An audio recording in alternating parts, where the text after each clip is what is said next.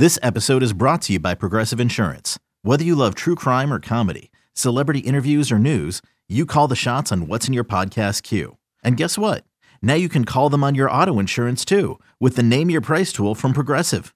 It works just the way it sounds. You tell Progressive how much you want to pay for car insurance, and they'll show you coverage options that fit your budget.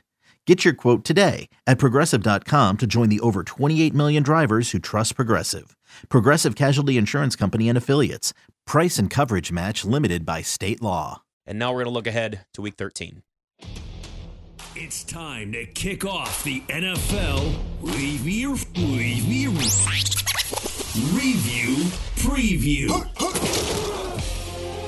I got to be honest, I had absolutely no action on the uh, the Colts Steelers. I didn't trust either one of those teams. There's too many variables with it. I was tempted on a couple one. I found George Pickens over 49 and a half receiving yards and a touchdown prop, but I said, "You know what? I just don't that you don't get a lot of touchdown passes from Kenny Pickett. Like the Steelers quarterbacks had not thrown, no Steelers quarterback had thrown a two passing touchdowns heading into that game the entire season. And the Colts, I just I stayed away from that game completely, and I'm glad that it's over with now because there's much better games coming up in Week 13. This is, I think, this is the best slate of the year, Nick. I really Yes. do. There are like four or five games that when I was going through the slate, I'm like, "Ooh, that's gonna be. Oh, that's a. Good, oh, wow, mm-hmm. that's a good. Yeah. So this is this is a great slate. Obviously, now that we have reached Thanksgiving, everybody always says. Once you get to Thanksgiving, that's that's when the games really get important. So it's gonna be it's gonna be a great week of football. And you got better sample sizes of these teams too. There's not as many surprises. It doesn't mean that a team can't make a run, but now we get more of an idea of who the contenders are and who the pretenders are, if I could use a cliche, and I will. Uh, I know that the Bills are still contenders despite the fact that they've struggled recently.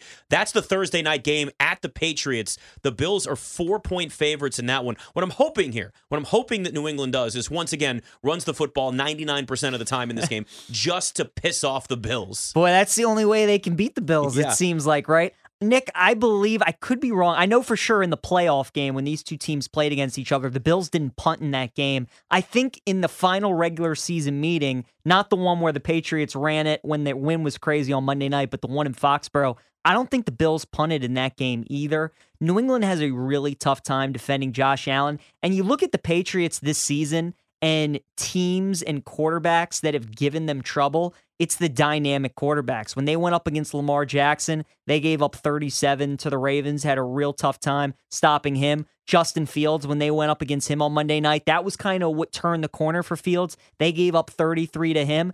Josh Allen isn't as fast as Lamar and Justin Fields, but he can hurt you just as bad with his legs, especially the fact that the the Bills have just such better weapons than the Bears and the Ravens do. So I think it's going to be a really tough matchup for New England defensively. That loss against Minnesota's got to really still sting with them. Buffalo has their number. It's only a matter of time before the Bills start to click again. Nick, I keep saying the Bills, they have such a Chiefs feel to me from last season. Do you remember when Mahomes was throwing all those interceptions in Oh, the Patrick red, Mahomes red, is red washed zone? Right? up. Oh, he's already passed it. We've already Chiefs seen the are in trouble. And then do you remember the Sunday night game against Las Vegas? And that was the game that totally changed everything. This could be that game. A primetime game against a divisional rival on the road. Would not shock me if the Bills won this game by 20 points. Yeah. I like the Bills minus The. Bills are they're just still too talented to be a team that you just look at now and say, okay, they're trending in the wrong direction. I'm out. Like you can't be out on the Bills. You just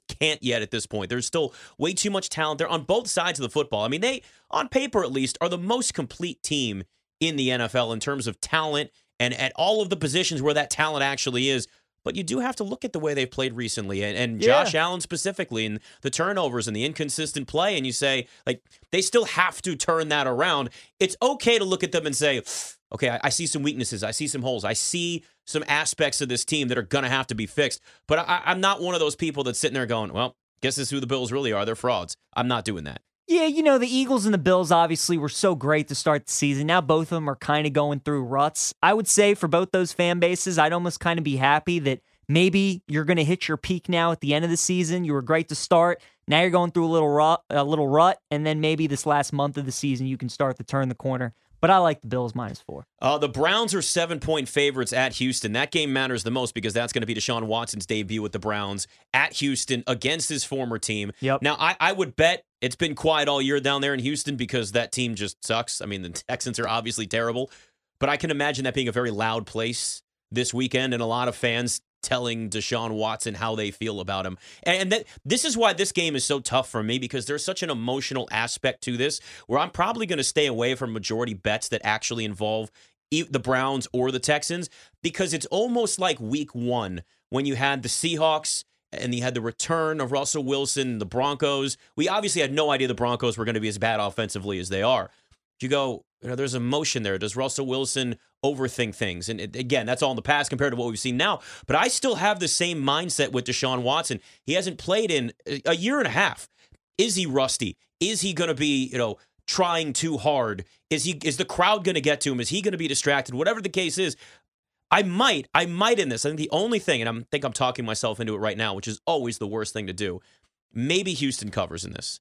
Maybe Houston covers just because it's at home and it's emotional and it's a similar storyline to what happened week one with Seattle. The Browns are clearly better, but I just I don't know what Deshaun Watson's going to look like yet.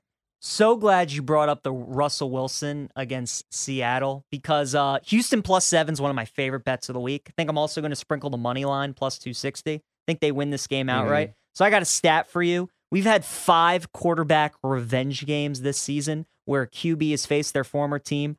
Joe Flacco against the Ravens, Baker Mayfield against the Browns, Russ against the Seahawks, Wentz against the Eagles, Cousins against the Commanders. Those five quarterbacks, 0 5 against the spread, mm-hmm. 1 4 straight up. Yep. The only win was Cousins with the Vikings against the Commanders, and I'm sure you remember it well. Washington had a 10 point lead late in the fourth quarter. Heinicke threw a pick, which changed everything, but Washington had them. So really, they should be 0 5 straight up, too uh, and 5 0 against the spread. I like Houston a lot in this spot. The fact that Deshaun Watson suspension is lifted, the fact he's playing the Texans is just such a joke. Well, we knew exactly. I mean, it just the NFL looked at that schedule and said, "Oh, I got it. Here's what we're gonna do." I mean, it's just such a joke. This is the equivalent of the college football playoff committee finding ways to squeeze Alabama into the top four. It's the same thing. Let's squeeze this out exactly to that point right that's when the suspension's going to be lifted right there. Exactly. And look the browns are they're not a good team. I mean they've won uh, one road game this season. They're right. not impressive. Houston obviously probably the worst team in football but at least we know they're still competing. Houston's covered 40% of the time this year though. 40, like yeah. they're that team they got big spreads and they still find ways. Like for a team that's as bad as houston they're what four six and one against the spread or whatever like they're they're actually not bad in those situations. They're not. And Nick, I like the matchup for them because they can lean on Dameon Pierce, their young bright spot of their team. They're just going to run the ball against Cleveland. Cleveland can't stop the uh, the run. They're going to chew clock. You're probably going to get some rustiness out of Watson. He's probably going to be pressing a little bit going against his former team. I really like Houston plus seven. I I cannot wait for that game.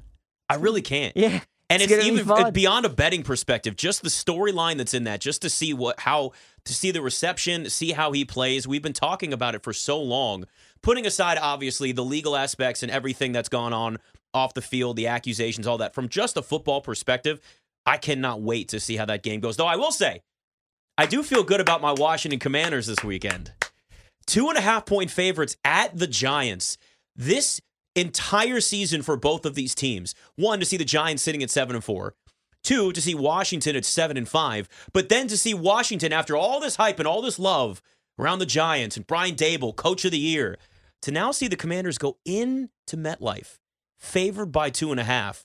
I cannot believe still when I saw that open up and when that line opened up with them as favorites, I couldn't believe it. So I like Washington a lot, minus two and a half. The last two weeks, Nick, we've had spreads that have been similar to this. Remember when Dallas was favored at Minnesota? Minnesota, one loss team at home, were underdogs. What did Dallas do to them? Kill them. Last week, you had the Bengals were favorites at the Titans without Ja'Marr Chase, without Joe Mixon. A Titans team who had covered seven straight spreads. The Bengals were still favored at Tennessee. What did the Bengals do? Win and cover. This is the same thing all over again. People are going to see the Giants as two and a half point dogs at home. Obviously, they haven't looked great the past couple weeks. Washington's been good. But I just think people are going to take a divisional home dog, especially when you ask 10 people who they think is a better team between Washington and New York, especially at home. Probably seven or eight would say the Giants. So the spread is absolutely telling you that Washington is the right side in this game. I, I like the Commanders quite a bit. Totals 40 and a half in that one. Two quarterbacks that don't put up big numbers. Yeah, and I would look the under there too. Yeah, I think I, the I think I would too because they both they run the both teams run the football a lot and they lean heavily. Obviously, it's much more Saquon Barkley heavy. Washington will put out multiple running backs out there.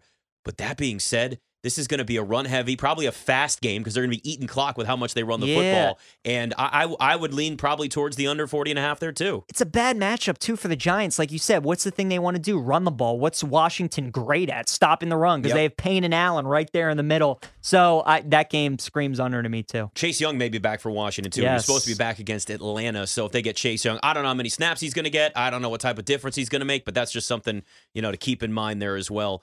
Uh, you know, is there what is there any other game? I mean, to me, I feel like the Chiefs Bengals game is probably Man, that's going to be a good it- one. that's the best of the weekend in terms of just strictly the two teams Yeah. in the matchup. Chiefs are two and a half point road favorites at Cincinnati. So, Nick, I like this game a lot at three with the Bengals. Three getting that key number in a game like this feels great. Now that we've gotten a two and a half, I still think the Bengals are the right side. I think they win the game outright. But man, not getting that three with Mahomes, it's just tough. Look, the Bengals, you know, their schedule the rest of the way, Nick, is brutal. They still have to play Baltimore. They still have to play Tampa Bay. They still have to play Buffalo. I mean, they got some brutal games still on their schedule. Kansas City, meanwhile, I mean, th- they really haven't played too many big games recently. They got the Rams last week. They had Jacksonville. Their real big game of the last three or four weeks was that Sunday night game against the Chargers. Th- this is going to be a great game. Kansas City obviously wants to get that one seed. The Bengals, they want to win the AFC North, and this win would go a long way in doing that. Also, go a long way in the AFC playoff picture. You win this game, all of a sudden the Chiefs are nine and three, the Bengals are eight and four, and the Bengals have the tiebreaker over the Chiefs. I, I can't wait to watch it. I'm probably going to buy the Bengals up to three, but man, they're rolling. After last week, winning that Mhm. game in Tennessee without Chase and Mixon, I mean, they're they're getting on the roll that we saw them get on last year before they made that run in the playoffs. So love the Bengals at three. I would buy it up to that number. Uh, I still think they're going to win the game outright, but that two and a half just scares me. Bengals aren't making my uh, Ravens division title bet look any better No, right now. So I'm. I'm getting a little bit nervous. I actually had a parlay of the Eagles and Ravens both winning their divisions and Oh, wow. felt really good about it. Yeah. But the Bengals are not making that look as comfortable as it used to be. Cincinnati, by the way, eight and three against the spread this year. Kansas City just four, six, and one there. All Burrow does is just make you money. I know we got about 30 seconds left. The other game I really like Tennessee against Philly. Titans are coming off a home loss, which I always love. And then you're getting Vrabel in the, in the role that he absolutely loves a road underdog where he's just so good in those spots. I think Tennessee could be live for the upset, but I like them at plus five and a half, especially coming off a home loss. Talk about a turnaround too from the start of Cincinnati season to this. I mean, in massive, massive, or Cincinnati, uh, Tennessee start. Well, I guess Cincinnati Yeah, as well, but, but Tennessee too. A big, Yeah. big turnaround from the start of Yep. year.